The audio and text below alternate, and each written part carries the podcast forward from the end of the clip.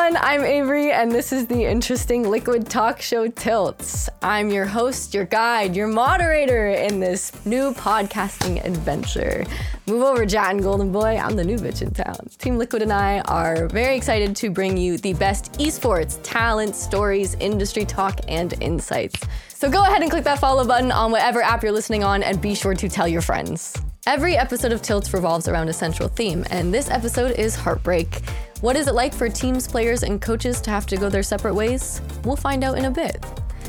We have a stacked roster for you. You probably already saw their names in the title, but I'm going to give them a proper introduction. William Lee, aka Blitzdota, aka Mr. Storm Spirit TV.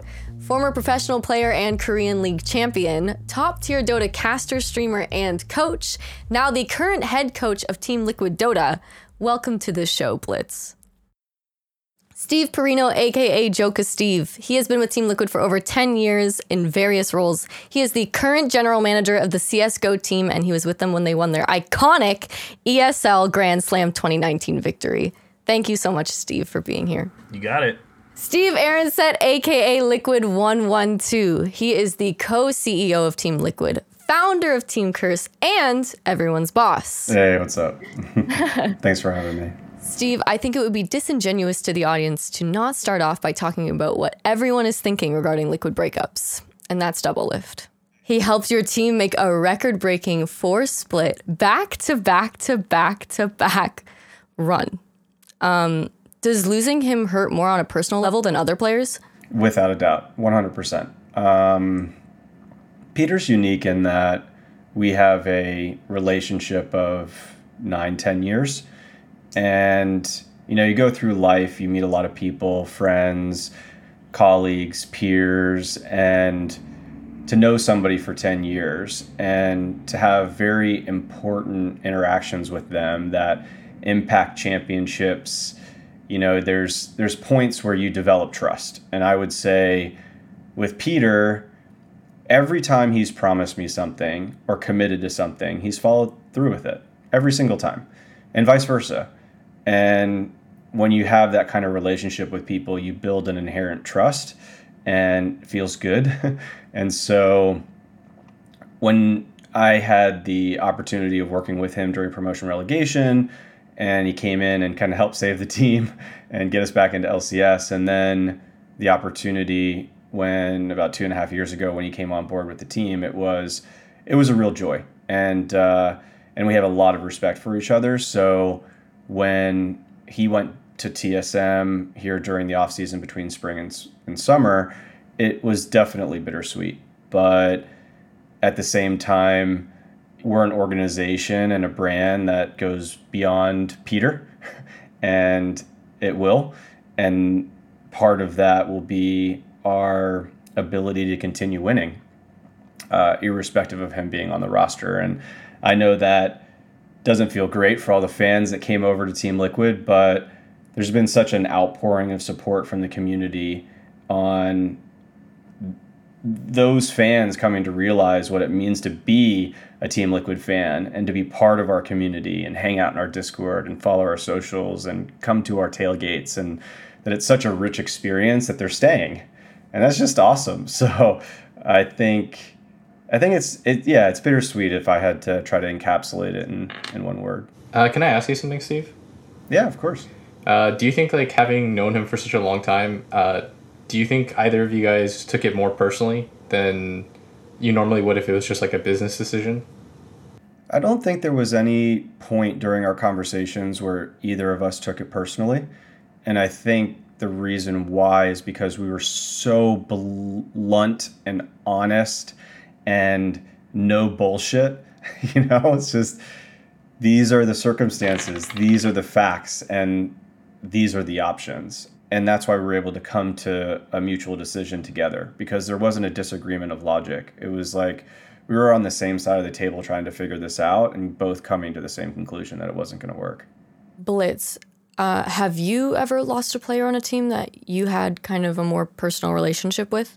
Uh, yeah. So back in when I was in Korea, it was this like 2014. Um, when I had originally gone to Korea, uh, I had flown there and I had like nothing to my name or anything like that. And Uh, I joined a team. Uh, somebody promised me like a spot on the team. We played in the first tournament in about I think it was like five days after that, and after that happened, somebody on the team, the guy who brought me in in the first place to Korea, was like, "I'm out. Like I'm gonna go join another team." So then I was stuck in Korea with pretty much like no money, no resources, nothing. Like I was just screwed. I, I was living in like somebody I still don't know who it was. I was just living in somebody's room. Uh, and like people in the Dota community were like my close friends were sending me money on PayPal so I could like go out and get food. And it was wildly irresponsible at the time.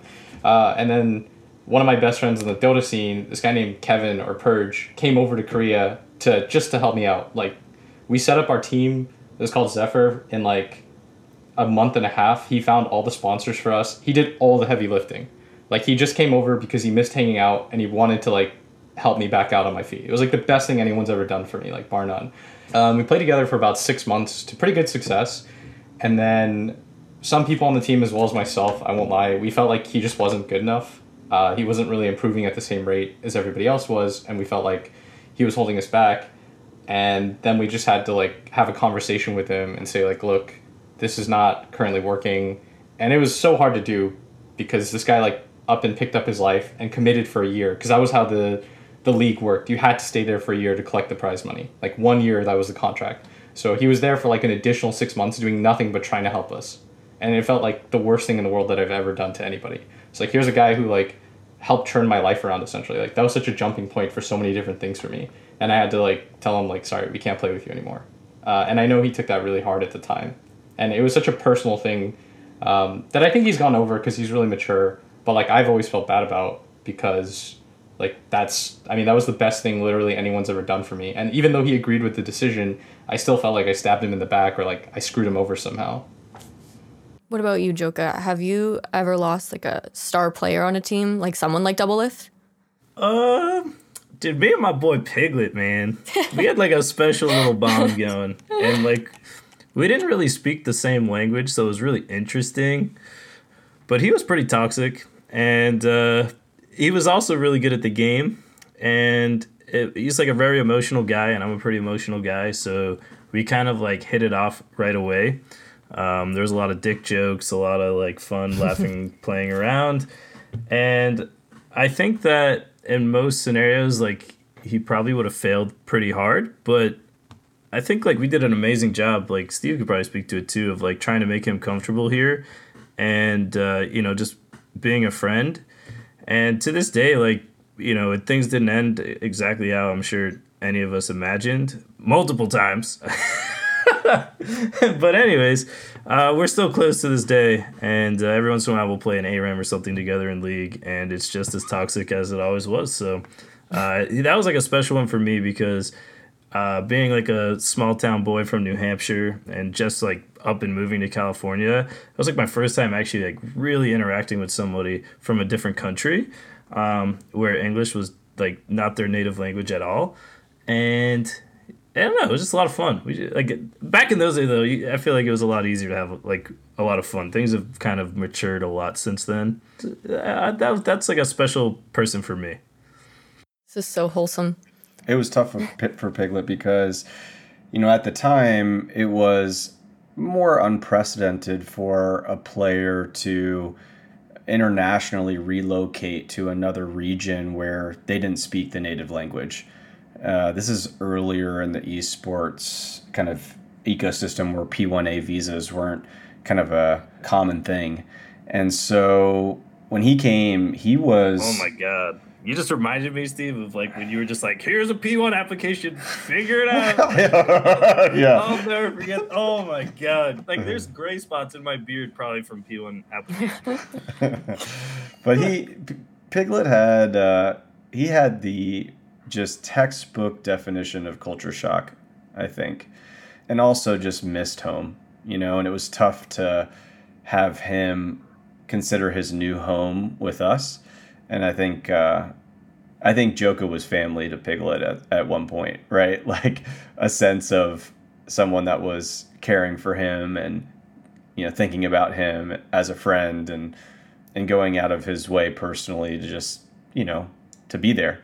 So that was yeah, that was tough, you know, when you think about it like just uprooting your whole life and going somewhere you've never been before and play with a, a, a bunch of players you've never played with, and you just won the world championship. So, oh my um, god. how the hell did we convince him to do that? Thinking back on it, but we did. Man, that was tough. It was also tough to balance like the friendship and having to be someone to like tell him like, "Hey, you're not doing good enough." Was always kind of hard, and I never wanted, as close as we were, I, I also didn't want the other players to feel like he was getting some special treatment. Um, and it's always like a fine balance of like, uh, when you have a star player, you do do certain workarounds for that player, but it can't feel like they're the, the teacher's pet, if you will. So that's always interesting too. Yeah, you bring up a good point because when you think about it, you know, hundreds of players that have went on to other esports teams or retired from Team Liquid that I personally brought on, right? And to think that we haven't had any issues. And I think one of the reasons for that is just expectations on the front end.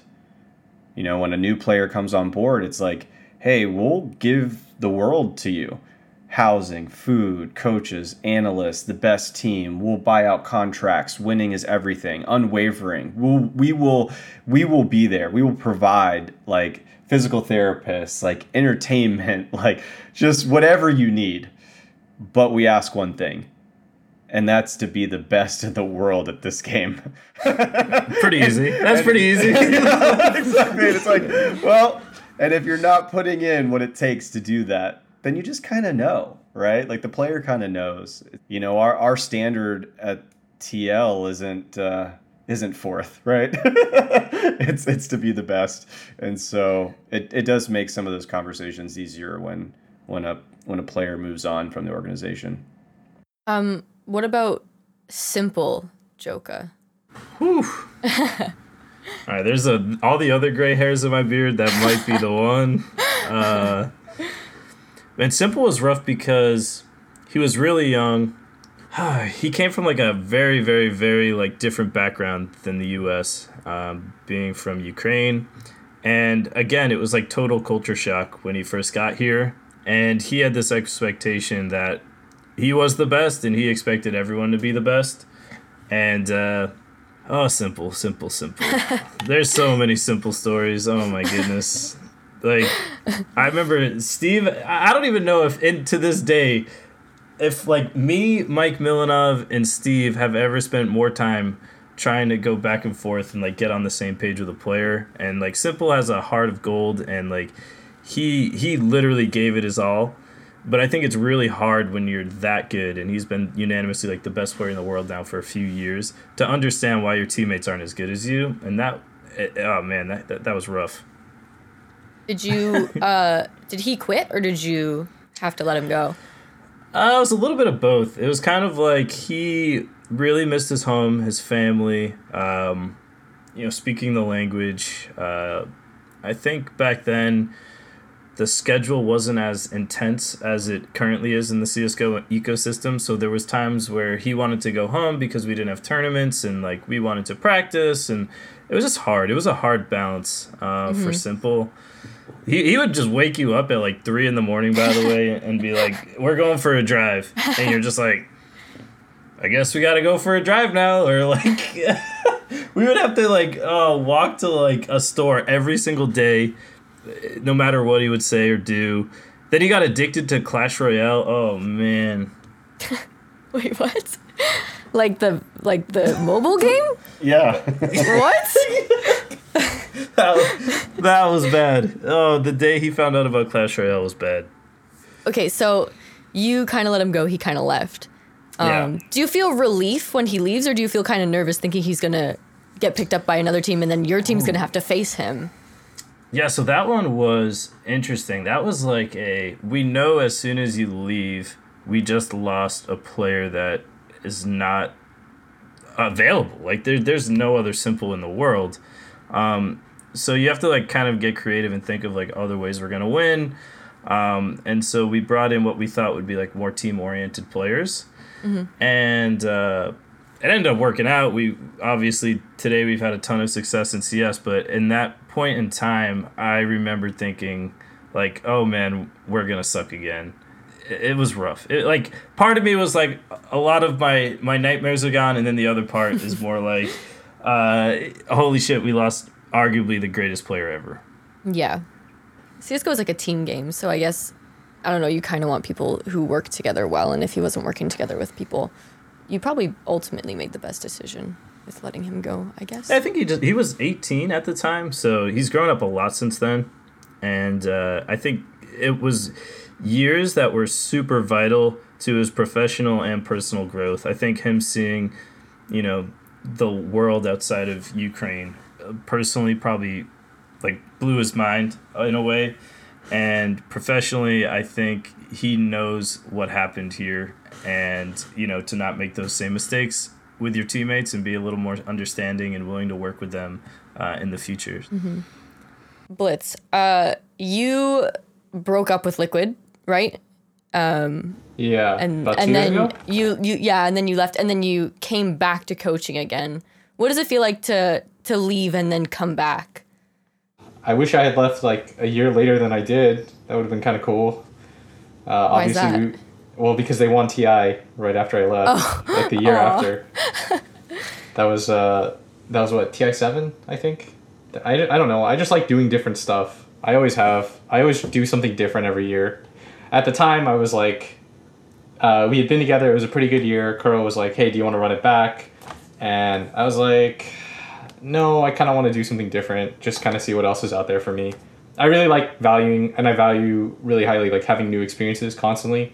Like there was no downside of me leaving, or there wasn't any reason that I left in the first place. Like I really like the team. Um, I'd say Victor I don't think I'd met you at that point, Steve, because uh, there was like we were firmly based in Europe at the time.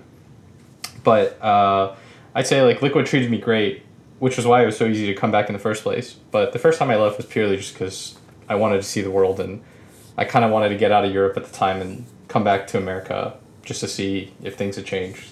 So no hard feelings towards Liquid or anything like that. I was really happy to come back.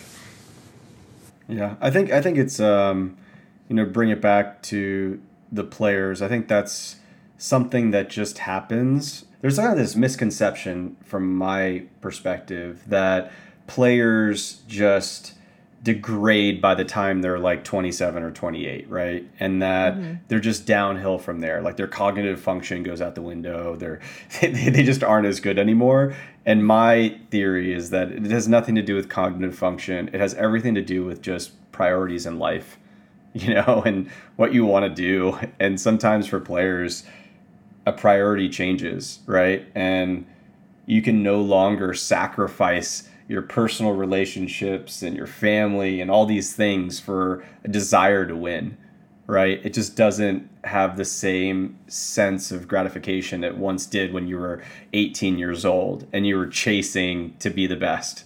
And so that kind of prioritization for each player, it changes as an ebb and flow. It comes and goes based on their career. And it can happen at 19, it could happen at 30, right? But the level of commitment that's required to be to be the best is is very high. And I think once you get into it and you realize, okay, this is this is like training for the Olympics all the time. right? And uh and that's tough. It, it drains on you, and I think that's why you see a, a, number of players that have either retired or moved on to become coaches or analysts or managers or all sorts of things. That's so true. I've had that conversation so much recently with Valorant coming out with just players and like they think it's their second chance for like if they didn't have a successful end of their CS career. And I'm like, man, well, why did your CS career feel fail? It's like, well, I was old and you know, I got married or I had a kid or, you know, something happened that their priority changed and now they think like, oh, well, if I make gaming my priority again or, you know, if I, oh, if I'm good enough to carry me in Valorant right now, I can go get like a, a paycheck somewhere. Um, I don't know. It's just like, it's so true. I don't think the age matters. Like, I think Internet Hope was a perfect example of that, for example. And it's more of what your priority is. And, um, I think as you get older, those priorities change. Did you guys see? Um, I know you guys don't follow Dota hard, but after uh, the International Five, EG had uh, they had just won in really dominant fashion, and within days they kicked one of their players. Um, I think they collectively won like fifteen million dollars together, and then like five days later they kicked one of their players, And I thought that was always like an interesting and like pretty unique and brave decision to make, right? Because you had just won like the best of the best. You you like declared yourself as like the champions of the world in probably like one of the hardest competitions in the world, and you decided to make that roster switch. And looking back on it, I don't actually think it, it was the craziest thing because I think if you're still competitive about winning, you'll still make the best decision for your team possible. You still want the guys that are going to be the hungriest and who you feel enables you to win a second time. I think like on our team, for example, we always talked about it. Like if we end up winning, because I think we can win definitely. Um, if we end up winning TI, you you get like such a large amount of money and all the responsibilities are over, and it's such a big life goal for a lot of people, right? Um, how do you keep going? Like how, for example, if we started up the season again and we lost everything, do we decide to try to run it back or do we just kick somebody? That's interesting. Steve, do you think you went through similar things with Xmithie? Yeah, I think uh, each player has their own way of showing their level of motivation. Sometimes it's pretty introverted, it's not as expressive. You know, some of it is just not learning the same way as somebody else that is exhibiting kind of all these signs that they're they're working really hard. And for for Jake, it uh, his demeanor led on to people that didn't really know him as well that he just didn't he was he, he wasn't motivated. I think deep down he he is, he just doesn't show it very well. And I do think that at some point it was more motivating to lose than it was to win. You know, it's like, oh well, we just lost this past weekend, and then you know a little bit more spark, and uh, you know I think that works for a while, but in order to be great, you've gotta love it. You know, you've got to love it more than anything else. Like, there's just this level of enjoyment you get from just playing. Like, I remember hearing this story about was it Perkz or um, uh, it was it was one of the players that's on G two, and uh, they they just they don't have phones. They just What? play League of Legends. Yeah, they just don't have cell phones. They don't. That's no way that's real. no, I swear, I I've heard Who heard doesn't this. have a cell phone in 2020? Yeah, well, they may have one, but they don't So use it. They don't the take best calls. they don't use their social media accounts. Like people have to post for them. Like life is this game. If I tried to take away one of my players' phones, I think we'd be looking for a new player like ASAP. There's no way. I know, it's crazy. Where do they find these guys? You know, and I would even say like simple at times was kind of like that, right? Like he he he was just obsessed.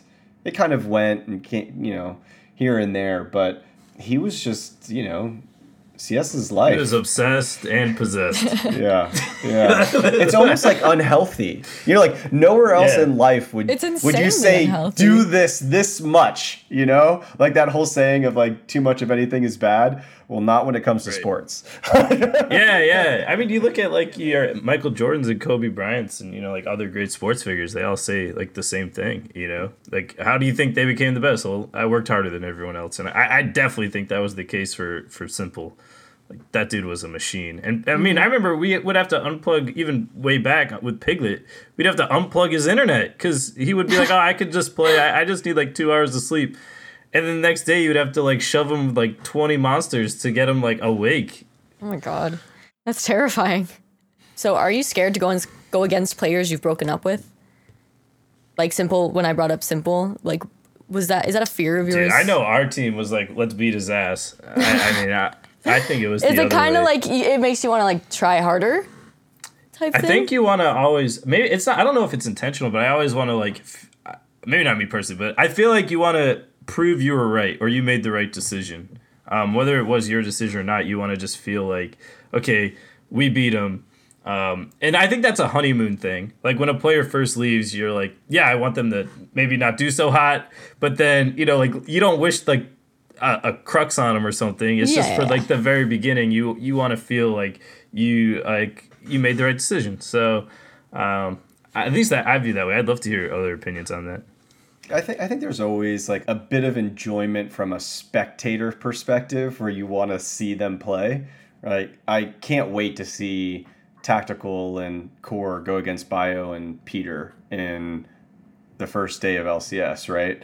Like that's going to be fun as a as a as a viewer, right? Like win or lose. And we obviously want to win, but there's a narrative there, right? There's something to prove and uh, I like that. Um, I'm very much of the belief like beat them at their best, and that's what's great about sports.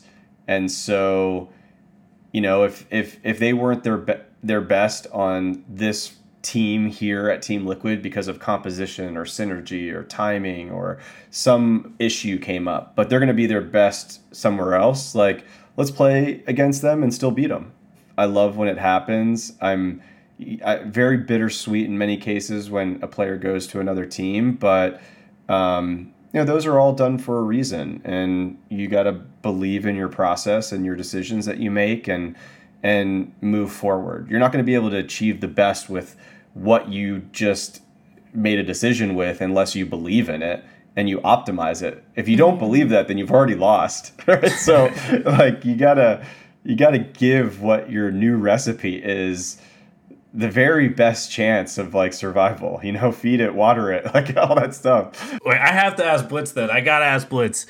When you when they went on to win TI once you left, ooh, how did that feel? Uh, so I was in the arena when it was happening, and I left.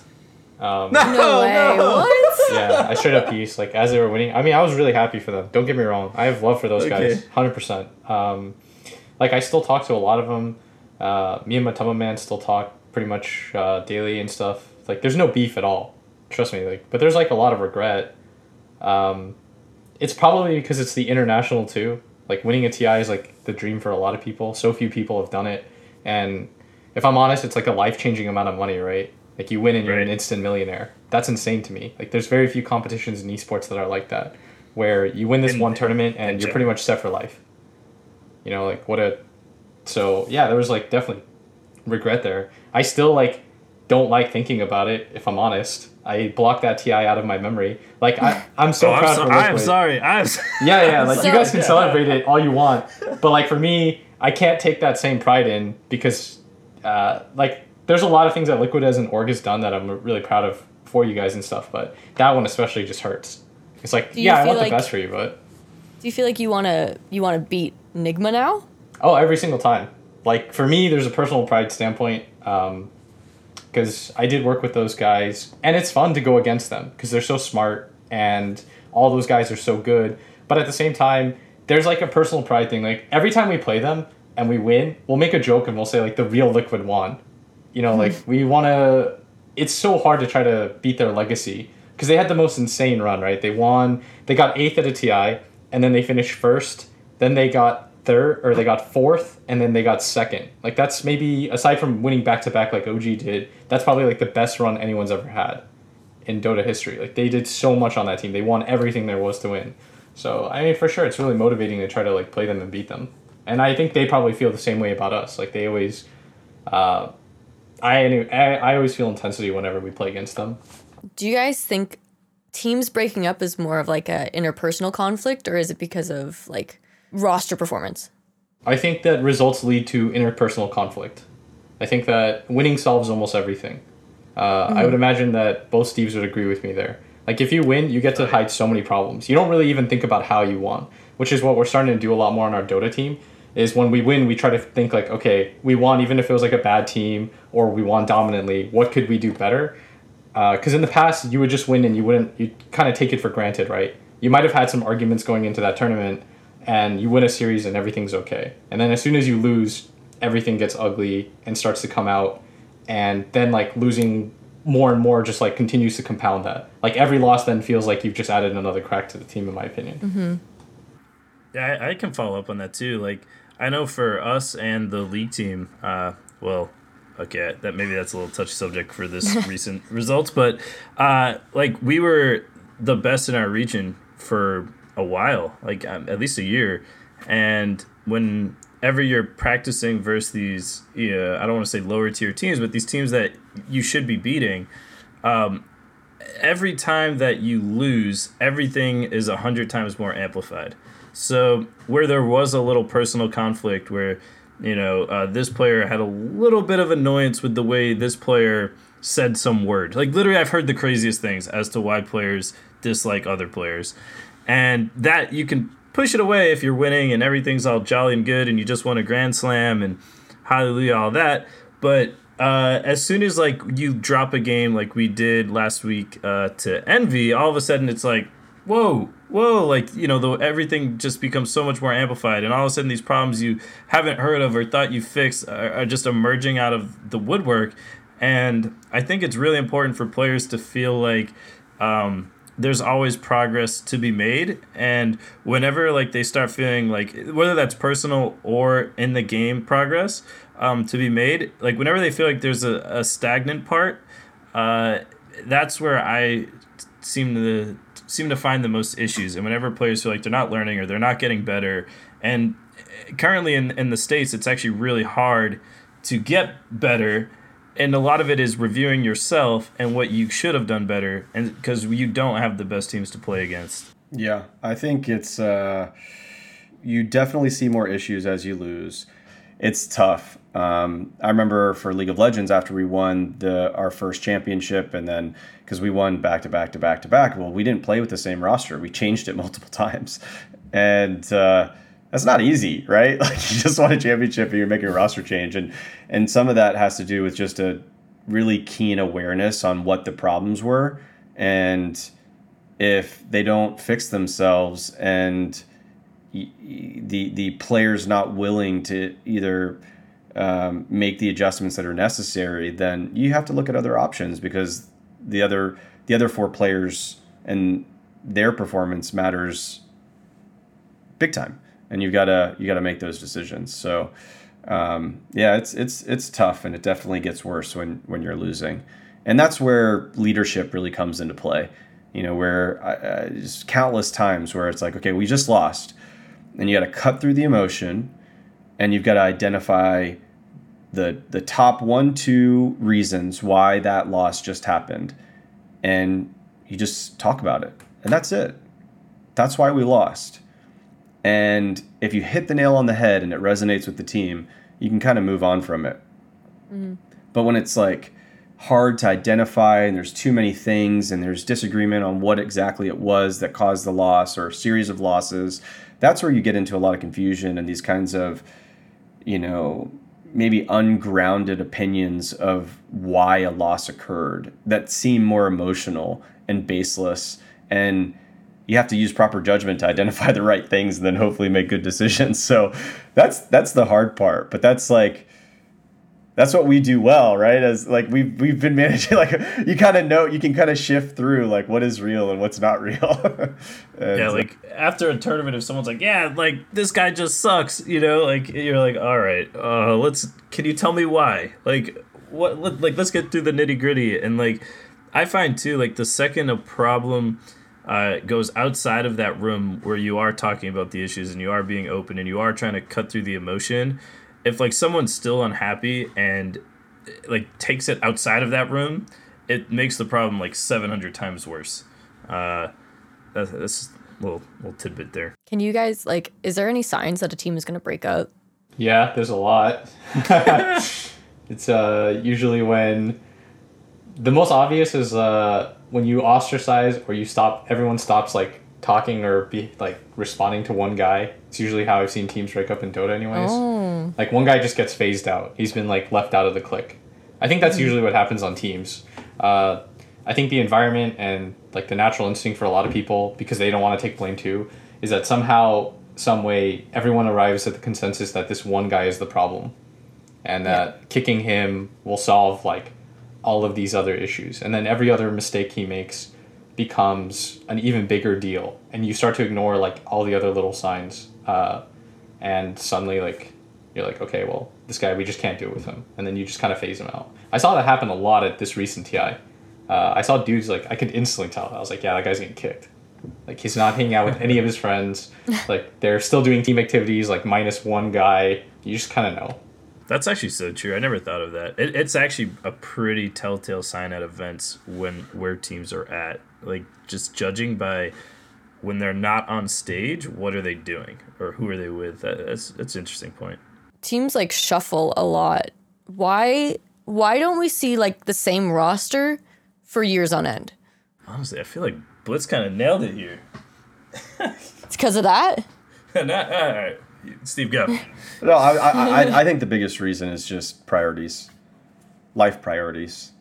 You yeah, know? like you were saying earlier. Like, you, you you win a bunch of money. You want to go spend it. Mm-hmm. You well, you fall you in love. someone. Yeah. You fall in love. Like baby. how you gonna how you gonna tell someone they shouldn't be in love? You know, like, you know, like it's their right to fall in love. Damn, and- Steve. I feel like you would do that, Steve. Oh, if there was a lot on the line, I so, you're headed to an international event, but you know, like, um, but life happens is is, is Yeah. like the most simple way to put it, and it happens differently at different times for everybody, and and uh, that that's probably the mo- if I had to point to like one reason that I see most often, it's it's that. I have a little bit of a different take. I, I actually am more in line with, with Blitz, where it's like I, I, I view like people get frustrated, and then all of a sudden they start becoming a distaste towards someone in the group, and like it, they almost just become the scapegoat to what could be a bunch of problems. Are now, hey, if this guy's gone, like the world is a, a way better place, and. uh yeah, I, I, so I'm more in line with, with what with what Blitz said, but I understand what Steve's saying too. I, I think it can be a, it could be both, right? I, I've seen both. What's the most petty thing you've seen a team uh, split up over? There was a rumor that uh, two players that had just won a TI together, one player had slept with the other guy's girlfriend, and that was like the reason they decided to break apart. Oh that was pretty insane. Yeah, That's that was pretty wild. Um, I think that was like the weirdest thing that I've seen happen in Dota.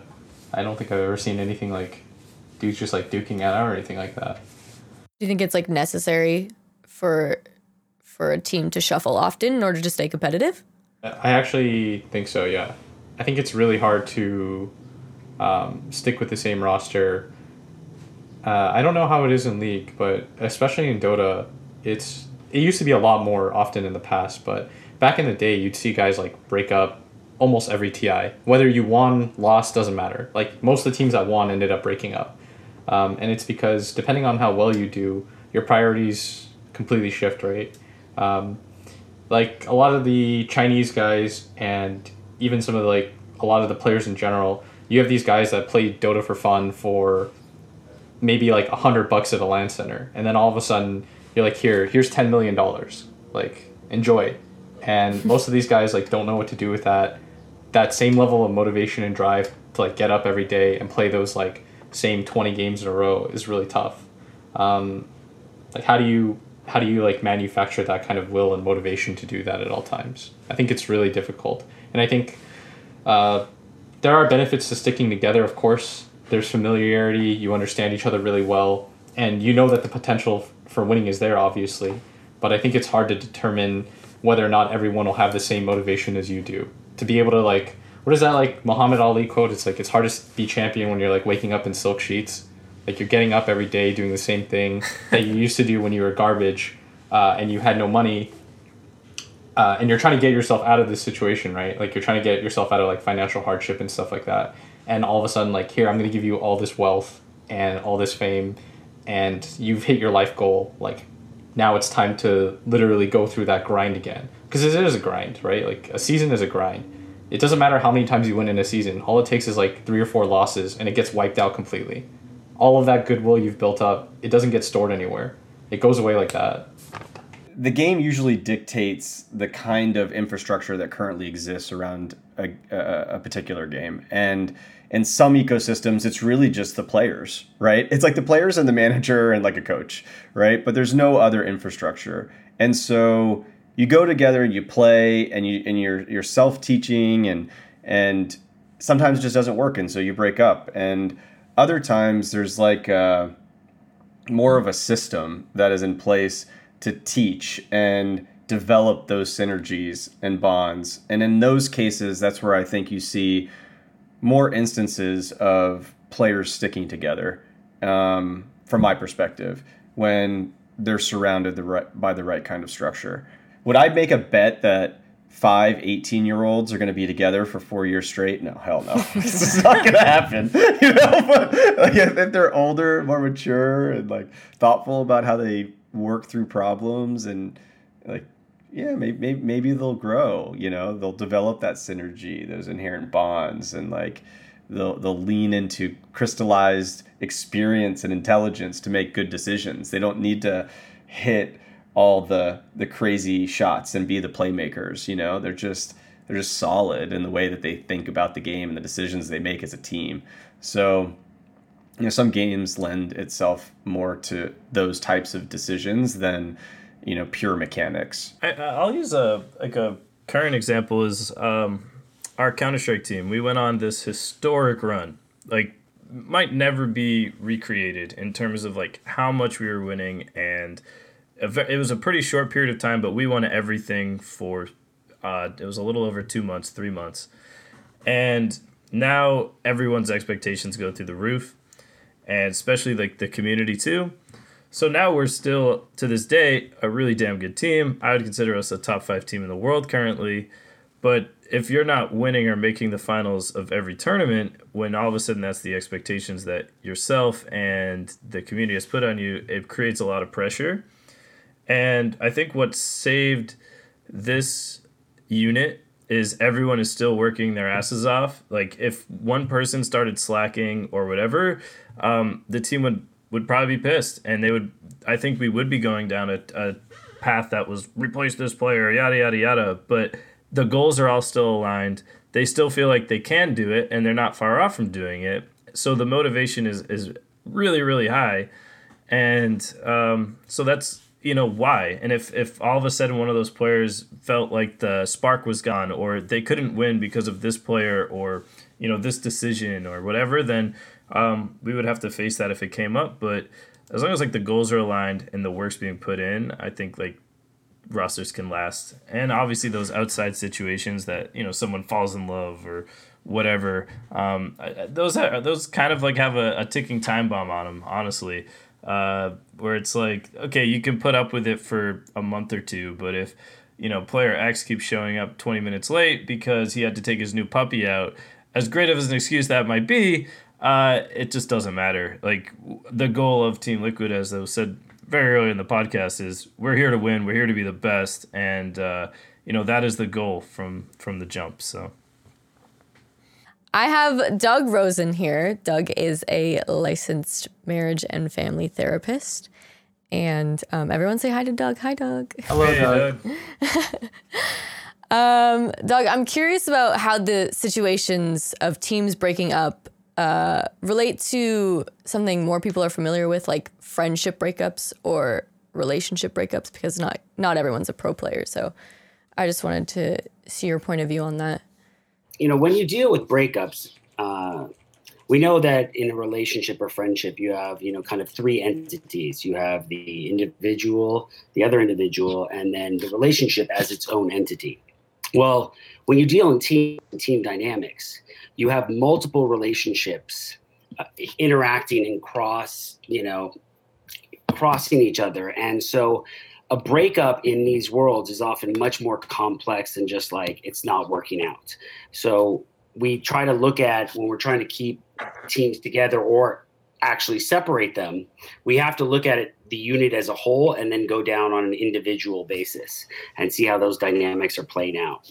You know, fans for of, of professional teams and all teams often get completely upset and dysregulated when their favorite player leaves the team or when the team is no longer the same team from the year before. But oftentimes this is not something that is just like shocking. These dynamics have been building and building and building for months if not years that's led to the need the need for the team to or one player or two players to leave in order for the team to grow because at some point the team or the new entity can't function to its greatest capacity because it's being held back by some of the other personalities. Oftentimes like fans see like breaking up as like a bad thing. Do you think it's a bad thing?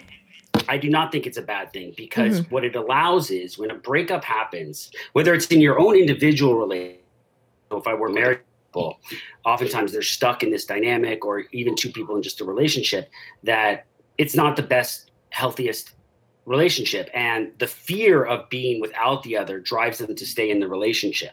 But when you actually can move on from the relationship that exists the entities are able to achieve new heights that they weren't able to achieve had they just stayed in the comfort zone of the relationship. So, oftentimes, more often than not, breakups are a process and it's not as traumatic as it may seem to the outside observers, right? So, if I'm in a relationship with my wife and then we go and talk to my parents and, oh, we're getting divorced, to them it's shocking. But this would be years in the making. And the positive of this in, in team sports is that it creates more space for other players to step up right? So there's been this dynamic that's existed, and now the new entity relationship with a team can rise to levels that they probably weren't able to achieve with certain players there or not there. It will be a positive thing in any situation because the player that leaves can grow and the team itself can grow because the relationships weren't working and it could have been bringing down the team. Mm-hmm. Do you think like a team breaking up is as traumatic as like a relationship breakup? Absolutely. Um, because, you know, it's a safety thing and there's the fear of the unknown. And the fear of the unknown for us all in life is scary. But once we walk through those fears, and it can be when, you know, our favorite player leaves a team or our, someone leaves from our work team, we actually, you will see that that space that's created gives other people opportunities to rise and become better than they were in the previous situation. Oh, yeah, definitely. Do you guys feel like you have to be like a therapist sometimes for your team? I feel like that's my main job. yeah. yeah, I mean, on, on, on teams that I more closely manage, apps, I feel like a parent, a mentor, a brother, uh, a friend, um, you know, a, a psychologist. Uh, you know, it's it's it's everything. You you you're this chameleon that needs to play to the role that's needed in that particular situation to provide the necessary advice or experience to get them to adopt some new methodology or principle or working relationship with their teammate or whatever it is, right? Like, and uh, th- this is, this is very much more so in the early days of esports versus now. You know, if like there's an issue where like Jared Tendler get, get, get, we're doing a call, you know, later tonight. He's our sports psychologist. Jared you know, saved my ass many times. yeah, exactly. You know, and he comes in and and you know he does his job. He's licensed. He's he's been practicing this, so it's uh it's nice to have other experts uh, in the room to, to each their own trade to to to help with that. But yeah, absolutely. You know, we're we're here uh, to help. You know, and I think I think. Um, one of the reasons why we've seen so so much success at TL is that we do it with a lot of heart. And when you care and you're empathetic and you have the best interests of them at heart, then it works out more often than it doesn't. you gotta remember, like these players are also are, are with you or their teammates probably a lot more, ninety percent more of the time than they are with their friends or family. So yeah. especially like in Counter Strike, we traveled two hundred and fifty four days out of the year. Two years Jeez. ago, last year, two hundred and sixty two days out of the year. Um, so you're with these people. You're experiencing sometimes super crazy things. Like you know, you're in these foreign countries that you've never been before. Different languages. They don't have anyone. You know, some sometimes back in the day, you didn't even have cell phone service. So you were the outlet. And yeah, there was definitely times where I felt like, man, I don't I don't know if like I'm the person to give you this advice, but you know, it's better than you tweeting about it or something, you know? So uh, yeah, I'm just glad we have people that we can reach out to nowadays and, and actually get, you know, some some help or another outlet. Um, Doug, what's the best way to let someone down when you want to break up with them? Gosh, I'm going back to my middle and high school years right now. Um, oftentimes being honest and direct is the best way. It feels it can feel harsh, especially when you care about somebody. But being blunt, not blunt, honest and direct is the best way because it doesn't leave room for questions uh, later on. And it's it goes back to that famous, you know, the Dumb and Dumber movie, right? One in a million. Oh, so you're saying there's a chance, right? Yeah. right? And the be- and, and the best way is to be really honest because we know that when somebody's really moved on and they're breaking up with you, the odds are it won't come back. Um, based on percentages and statistics. So to be honest and direct, so that person can heal as well. Mm-hmm. Well, I guess I was doing it right then. I don't know. Steve taught me that honestly early on. Like, in the I'm, I, I try and be a nice guy, and I, I remember some of the first hard decisions we had to make in my early Curse and liquid days with Steve, and like some of those decisions were rough, and I saw how Steve handled it, and like he was very upfront, very honest, and I was like, man, there was like not that much sugarcoat in there. There was, but uh, you know, I, it was mostly facts, and uh, like I took that with me, and so many of the times now when a player comes back, like we meet up again, the they might have been mad or pissed off at the time, but now they're like, thank you, you know, and they've mm-hmm. gone on to be a better person or a better player, and and you know they actually needed that wake up call, um, and sometimes that's what it takes. And there's been plenty of times where, you know, we've watched a player go, and like, you know what, that player's gonna come back and or they're gonna beat our ass and be the player we expected them to be, and sometimes that's like the wake up call they needed. Uh, it sucks it comes to that sometimes, but um, it's just kind of the way it is.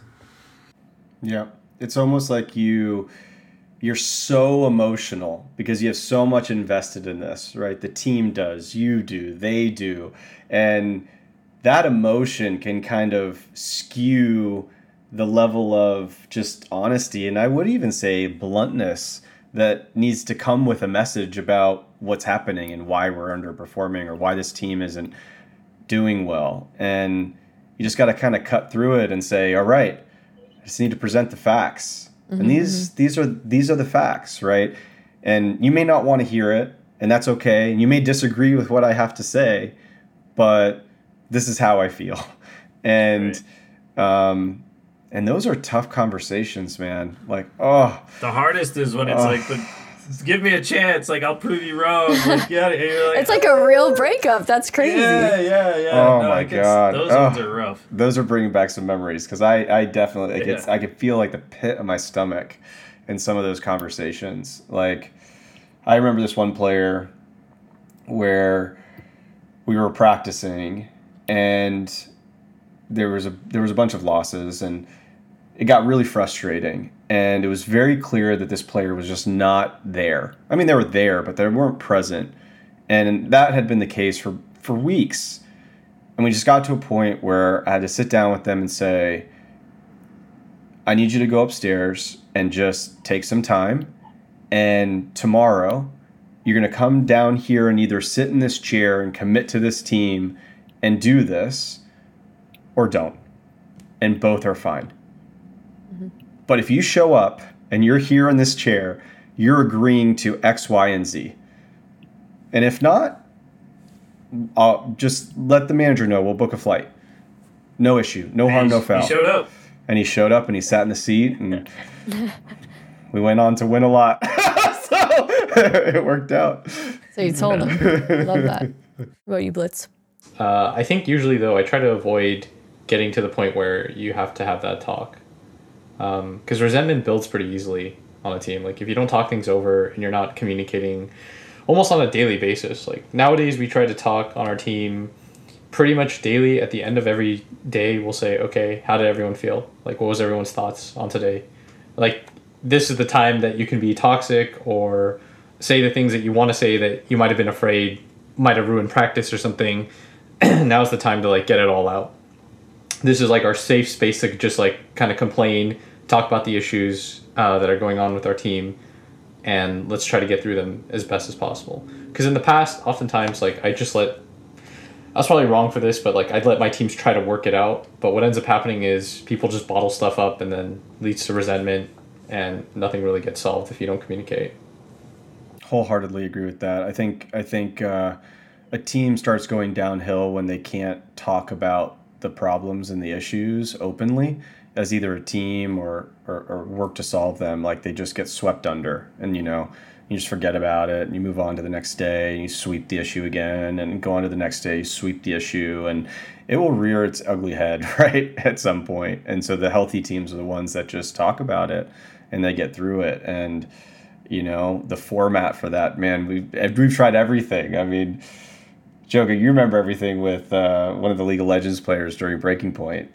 like, you know, it's just you, you, you go about any kind of for, you know you write everything down you make lists you talk about it Journals, you sign like, things you make journals you testify that you're going to do something like you just there's just a million different ways and then like sometimes it works and sometimes it doesn't you know but you you give it as much as you've got to try. And like in the simple example like he's he i don't think he would have stayed on any other organization as long as he uh, did with us right? I think he would have he, he we got so much time because we tried everything to make that work. But we kind of knew in the beginning at the first like couple months that that culture shock was was going to lead to a point where it, it just wasn't going to work right? He just missed home. His home was never with us. And you know you, you tried everything but it just it just didn't work out. If you think back to even the Piglet and Dom roster, oh man, how many bedroom meetings that team had? Oh my goodness.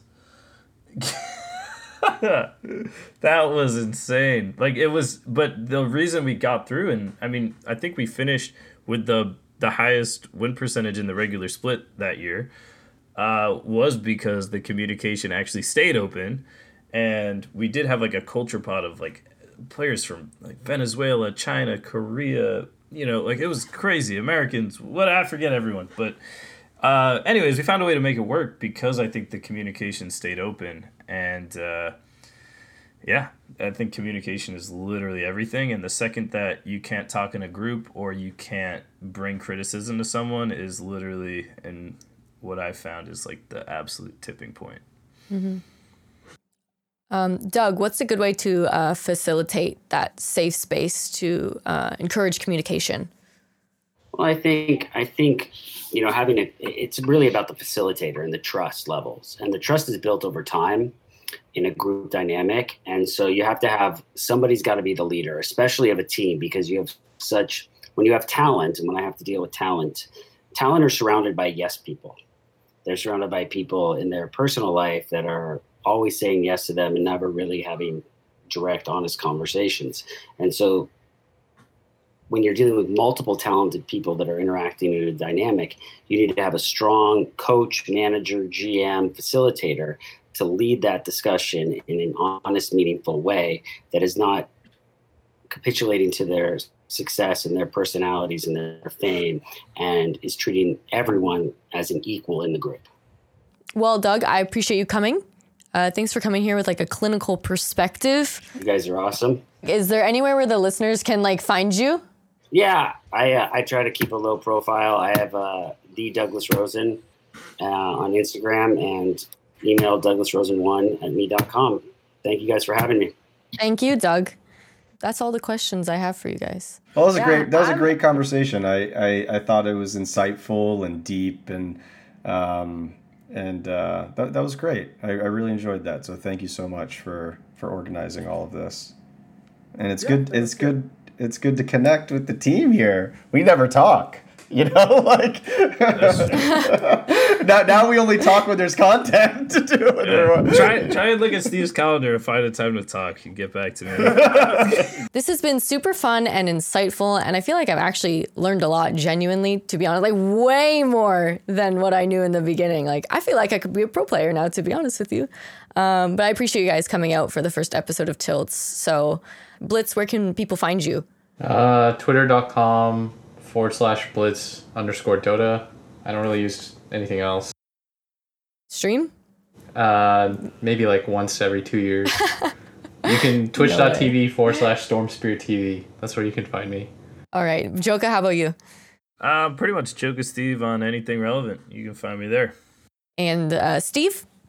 Same thing. Liquid one one two on pretty much everything. so, And I'm Avery, and you guys can find me at twitch.tv slash Avery or on Twitter and Instagram, Avery Ham. Finally, you can find this show on whatever podcast feed. Subscribe on Apple, Spotify, Google, or whatever podcast player you're using. We'll be there. If you like the show, rate us five stars on the Apple page. It helps a ton.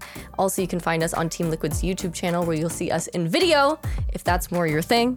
Um, thank you again for watching. We appreciate it a lot, and let us know what you guys think of the podcast.